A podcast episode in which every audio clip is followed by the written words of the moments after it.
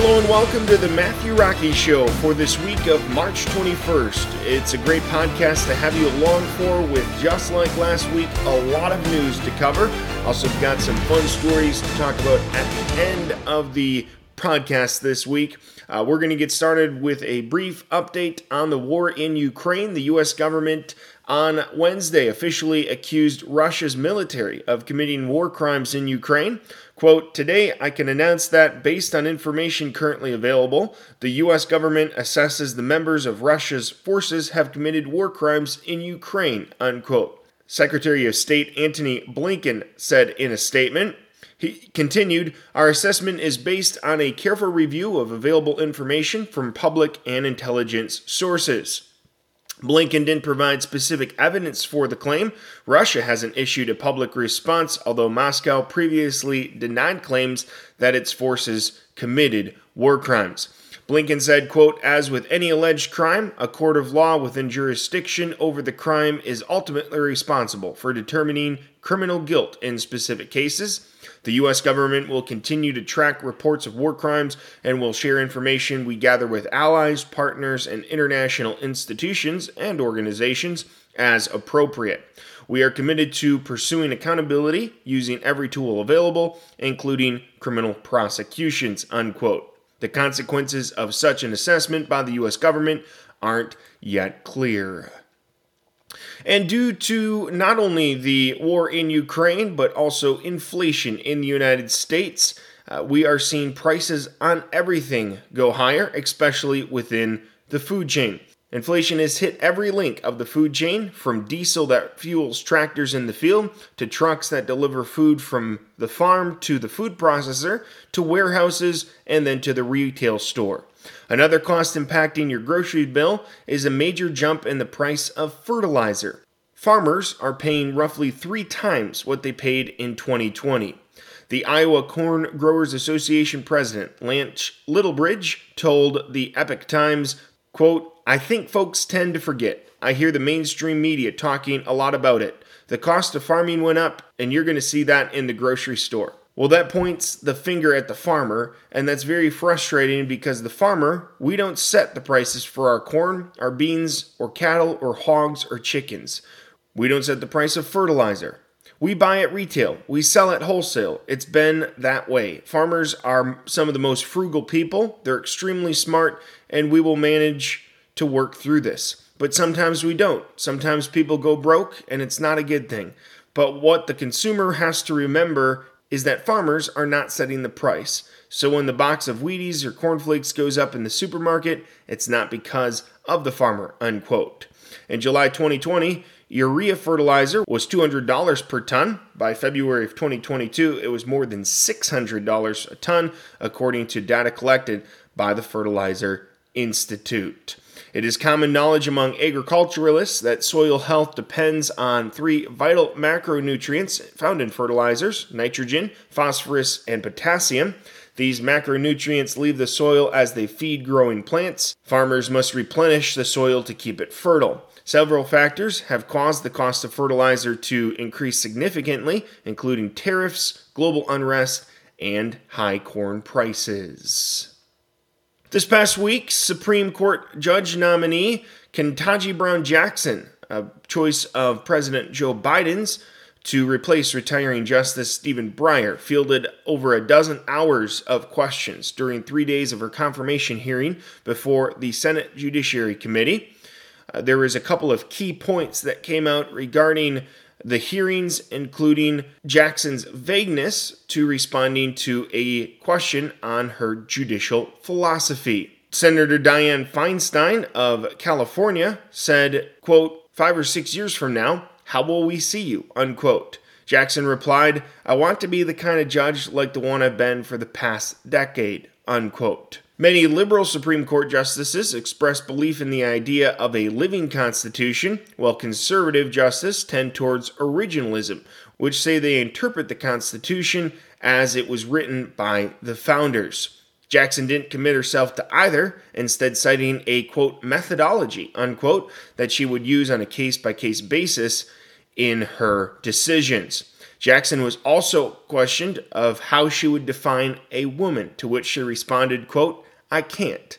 I'm not a biologist, unquote. Another pressing point of the hearings this past week in the Senate was Jackson's track record on giving lighter sentence guidelines to those who were convicted of possession of child pornography. The issue, which was raised on Twitter on March 16th by Senator Josh Hawley of Missouri, was a major line of questioning. Jackson gave the recommended sentence, quote, because she had no choice, unquote. Senator Ted Cruz of Texas pulled out a number of cases where she was not subject to a mandatory minimum, though, and showed that Jackson gave sentences well below state recommendations. In one case, United States v. Chazen, prosecutors asked for a 78 to 97 month prison sentence, but Jackson ultimately gave the defendant a 28 month sentence. On average, Cruz says Jackson gave 47.2% less time behind bars than prosecutors asked for.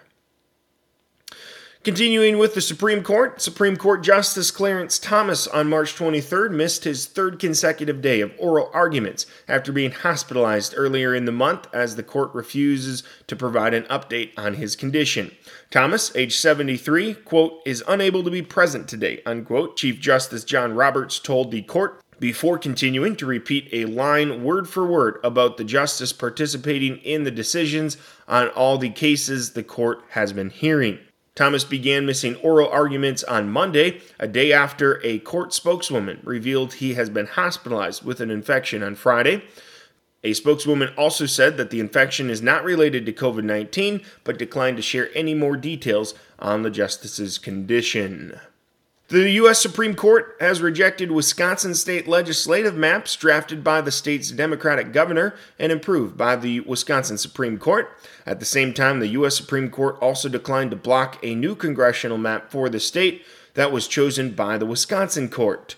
Republicans currently hold five of the state's eight congressional seats, while Republicans hold three. Republicans control both chambers of the state legislature in the Badger state. Population shifts discovered after the 2020 census forced the state to go through redistricting, a process that was hotly contested by both political parties.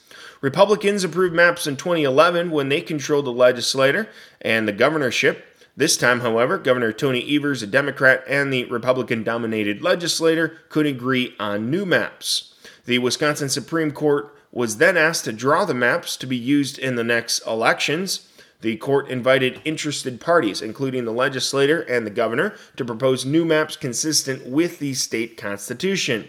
Republicans asked the High Court to throw out a state legislative electoral map drawn by Evers, which they say is racially skewed, in favor of one crafted by the Republican controlled state legislature. Republicans told Evers shifted too many voters to form an additional black majority district, while Democrats said the shifting had been done in order to comply with the Voting Rights Act. Currently, six state assembly districts have a black majority, but the map provided by Evers would have raised that number to seven. Republicans said an emergency application filed with the U.S. Supreme Court on March 7th that Evers' maps, quote, mark a radical redraw from Wisconsin's past redistricting plans, unquote, and that they may make Wisconsin, quote, home to the 21st century racial gerrymandering, unquote. The U.S. Supreme Court sided with the Republicans in Wisconsin in an unsigned order. The case was disposed of without hearing any oral arguments. The widespread action against stories on emails and other materials from a laptop believed to be owned by President Joe Biden's son Hunter Biden impacted the 2020 election, former Attorney General William Barr said on March 17th. After the New York Post reported on the materials, Twitter blocked the circulation of the story, and other news outlets cast doubt on its validity or refused to report on the developments, outlining claims including that the release was part of a Russian disinformation effort or did not matter. That definitely made an impact on the election, the suppressing that news, Barr said, who served under Trump and also the George H.W. Bush administrations. He says, quote, and it's not a question of whether it was criminal or not, right. Just the facts alone were shameful, and most Americans would immediately see what was going on and how repulsive it was, and it would have had an effect. The issue of criminality is a different issue. Unquote. A survey done in the wake of the election found 17% of Biden voters would not have voted for him if they were aware of the Hunter Biden story or others like it that were downplayed or ignored by legacy media outlets and big tech.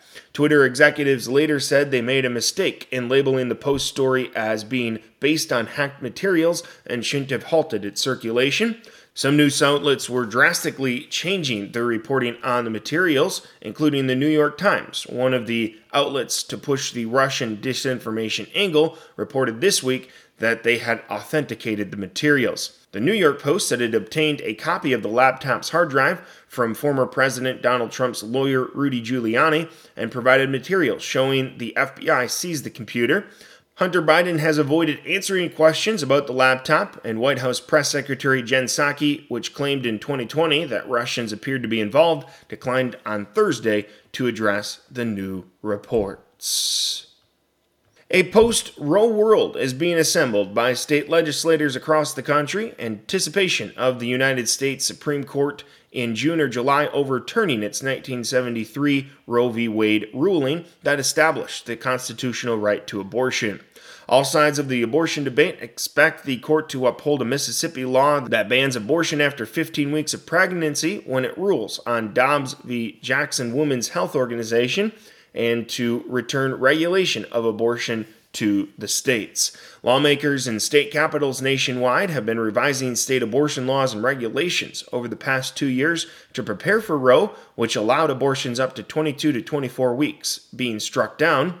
According to the Guttmacher Institute, a research and policy nonprofit that supports abortion rights, at least 531 anti abortion restrictions were introduced in 40 states during 2022 after lawmakers in 2021 adopted more than 100 laws restricting abortion, more than any other year in the past five decades. At least 26 states are likely to either ban abortion outright or severely limit access to the procedure the Guttmacher Institute maintains if the Supreme Court returns the issue to the states. Lawmakers in Ohio, Florida, West Virginia, and Idaho are among those who have adopted or are considering doing so in 2022 sessions, 15 week bans similar to Mississippi's, while Idaho is among Republican controlled legislators that have adopted Texas bills uh, in 2021 that allow anyone to file a lawsuit against anyone who knowingly aids or abets an abortion after the sixth week of pregnancy. Meanwhile, progressive controlled states such as New Jersey and Vermont have gone the opposite direction in passing measures that protect access to abortion. Voters in four states have approved ballot measures that declare there is no right to abortion in their state constitutions. Tennessee was the first to do so in 2014, with Alabama and West Virginia voters doing so in 2018. Louisianans adopted their no right to abortion in state constitution ballot measure in 2020. At least two similar state constitutional amendments will go before voters this year in Kansas and Kentucky, with a prospective third measure being debated now by Oklahoma lawmakers. Voters in Iowa will vote on the measure in 2024. And speaking of Idaho, as mentioned in that previous article, it was just this week that they became the first state to enact a law modeled after a Texas statute banning abortions after about six weeks of pregnancy and allowing it to be enforced through lawsuits to avoid constitutional court challenges. Republican Governor Brad Little signed the law into measure that allows people who would have been family members to sue a doctor who performed an abortion after cardiac activity is detected in an embryo. Still, he said he had concerns about whether the law is constitutional. The law in the conservative state is scheduled to take effect 30 days after being signed. Advanced technology can detect the first flutter of electric activity within cells in an embryo as early as six weeks. The law allows the father, grandparents, siblings, aunts, and uncles of a preborn baby to sue an abortion provider for a minimum of $20,000 in damages within four years after an abortion. Rapists cannot file a lawsuit under the law, however, their family could. Turning back now to the international scene, New Zealand has announced the end of QR codes, mask mandates, and COVID 19 vaccine passports, and other mandates in most industries. As of April 4th, vaccination passport rules will be removed and vaccination mandates will be lifted in all industries except health and disability, aged care, corrections, and border forces. Changes that take effect on March 26th include increasing indoor capacity limits to 200 from 100, while outdoor limits will be completely removed. Mask mandates also will be removed for all outdoor events, but remain for workers at indoor events with an orange risk rating.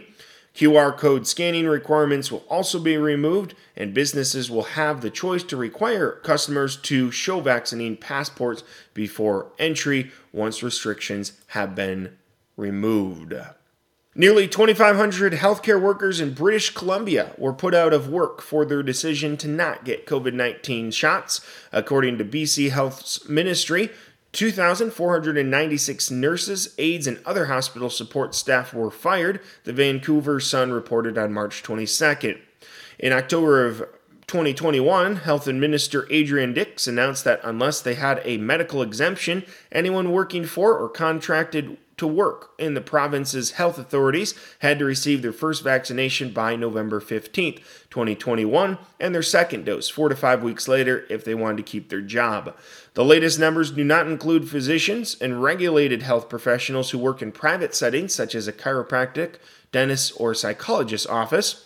These private clinic employees, however, were mandated by the province to take their first shot by March 24th and a second dose within 35 days. On March 7th, Provincial Health Officer Dr. Bonnie Henry issued a new order requiring regulatory health colleges to provide personal information concerning their registrants to the Ministry of Health by March 31st in order for the ministry to verify registrants' vaccination status.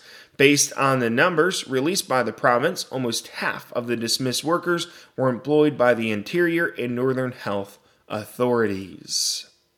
Also in Canada, the minority Liberal government will be able to remain in power until 2025 thanks to an agreement reached with the new Democratic Party of Canada. Announcing the agreement on March 22nd, Prime Minister Justin Trudeau said the deal will help, quote, not have Parliament be obstructive, unquote. The kind of agreement generally involves an opposition party agreeing to support the government on confidence motions and budget or appropriation votes for a concerned period of time. The BCNDP struck a similar deal with the Greens in that province back in 2017.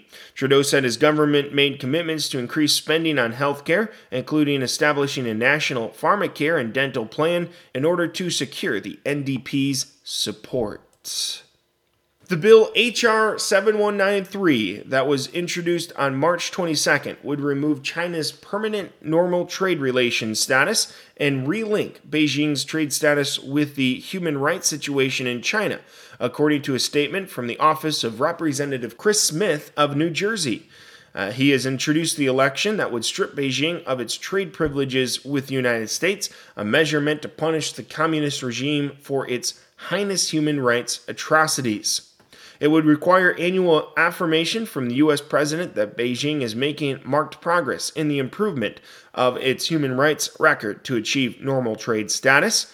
In pushing this measure, Smith, a longtime critic of China's abuses, hopes to send a strong message that the Chinese Communist Party cannot continue its myriad of human rights violations, including its well documented campaign of repression against minorities in Western China. Joining Smith in sponsoring the legislation include Representative Tom Tiffany, a Republican from Wisconsin, and Representative Tom Suozzi, a Democrat from New York. Well, read the bill. It's a petition calling on Congress to wait 72 hours before adopting spending bills it took five months for the 1.5 trillion federal appropriations bill to surface after the United States fiscal year began on October 1st, 2021, but only mere hours for the U.S. House and less than a day for the U.S. Senate to adopt it on March 9th and 10th. The massive package is a continuing resolution, not a budget, as Congress hasn't adopted a budget since 2016. It includes a $46 billion increase, or 6.7% boost for non defense programs, a $42 billion 5.6% increase in defense allocations, and $13.6 billion in supplemental appropriations to Ukraine.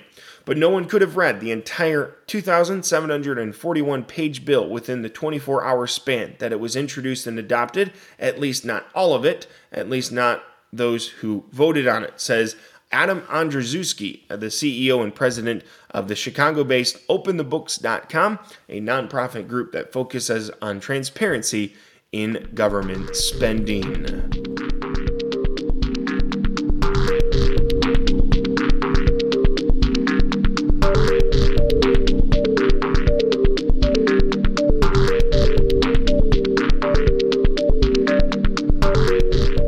Into the Matthew Rocky Show for the second part of this first part of the week of March 21st. As you may have realized, this week's episode broken into two parts just with the amount of news there was to cover.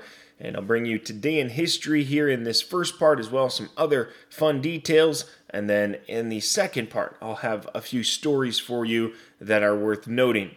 Uh, first of all, you think gas prices are expensive? Well, have you seen chimneys? I mean, they're through the roof. And here's something that I didn't get to cover in the news that I think is really important um, and really interesting. Did you hear that FedEx and UPS are merging? That's right, they're going to be called FedUps.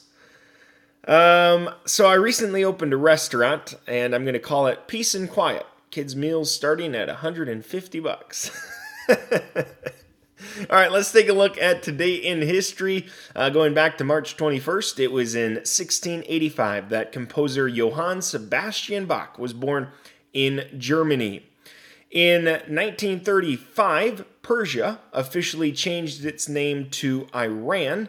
And in 1945, during World War II, Allied bombers began four days of raids over Germany uh, back March 21st, 1945.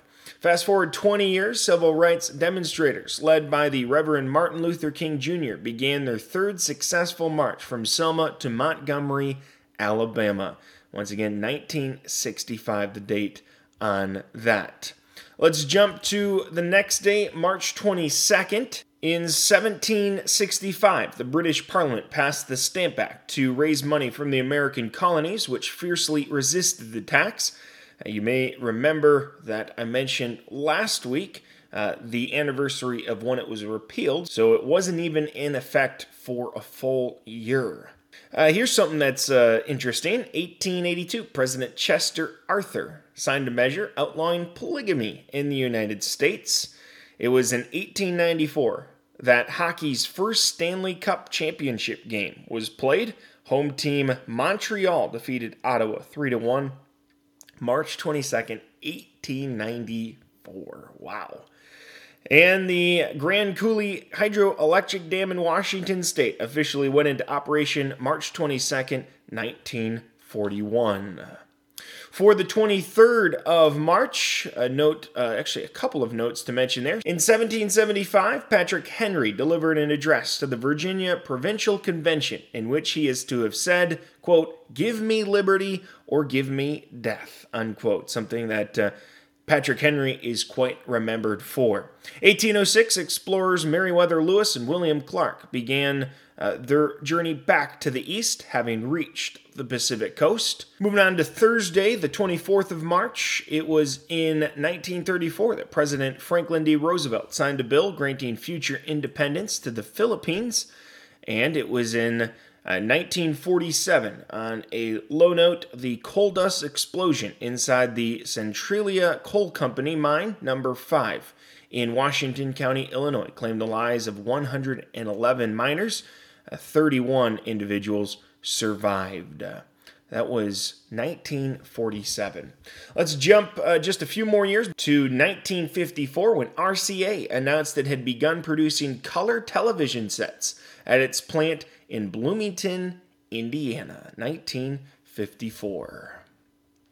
Well, let's move on to a couple of stories, uh, but before we do, uh, here's a quick thing. Recently, I was in a safety meeting at work, and they asked me what steps I would take in a fire. Apparently, really big and fast ones was the wrong answer. Uh, I also bought my mom a new fridge for a birthday present. I can't wait to see her face light up when she opens it. All right. Um, these are getting bad. Moving right along to those stories.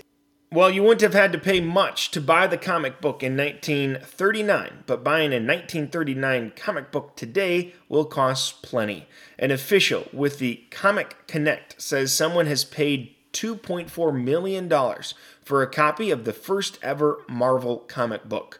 The auction house says the Marvel number one comic in question is known as a first, quote, pay copy, unquote. It's especially prized because it contains the publisher's handwritten notes about who got paid what. The COO of Comic Connect says the issue that was sold is perhaps one of the top three comic books in the world of collecting. Well, in Alaska, in many races, you can win a prize for finishing first, second, or third. But how about last? Well, that is exactly what happens if you come in last in the grueling Iditarod Trail Sled Dog Race across Alaska. The winner crossed the finish line Tuesday, but it wasn't until late Saturday night that the final musher reached the end of the course. For sticking with it until the bitterly cold end, the musher won the traditional Red Lantern Award and $1,000 cash. As the last musher to finish, he also got to extinguish the widow's lamp on the arch that towers over the finish line. The snuffing of the lamp is a tradition marking that there are no other mushers left on the trail. Well, let's go down to Alabama. The sheriff's office in Alabama's Chilton County says this theft sets the mark in the heavyweight category. Authorities say a man called a wrecker service to pull a 70 ton crane from the woods. The towing service says the man seeking the tow said the crane was given to him and he wanted to move it so he could sell it for scrap. The wrecker recalled moving the same crane years ago and asked the customer, who denied giving it away. So the tow operator called the police. The man who had wanted the crane moved had fled the scene before authorities arrived, but not before running the crane into a ditch. The suspect was arrested on a probation violation and first degree theft charges. you got to be some kind of criminal to think that you're going to get away with stealing a 70 ton crane. I mean, what exactly do you plan on doing with that? Uh, it's actually extremely humorous if you think about it. So, well, a couple of final things for you. My sister has begged me to stop making police related puns, so I decided to give it a rest. Uh, here's another thing I learned this week. In Britain, they call it a lift, but Americans call it an elevator. I guess we were just raised differently. But speaking of things being different and frustrating sometimes, uh, 97% of people are considered to be unsmart. But thankfully, I'm in the other 5%. So I learned that this week and very thankful for that. But I was disappointed because I bought coconut shampoo today. And when I got home, I realized I didn't even own a coconut. All right, we'll see you in the next part of this week of March 21st here on the Matthew Rocky Show.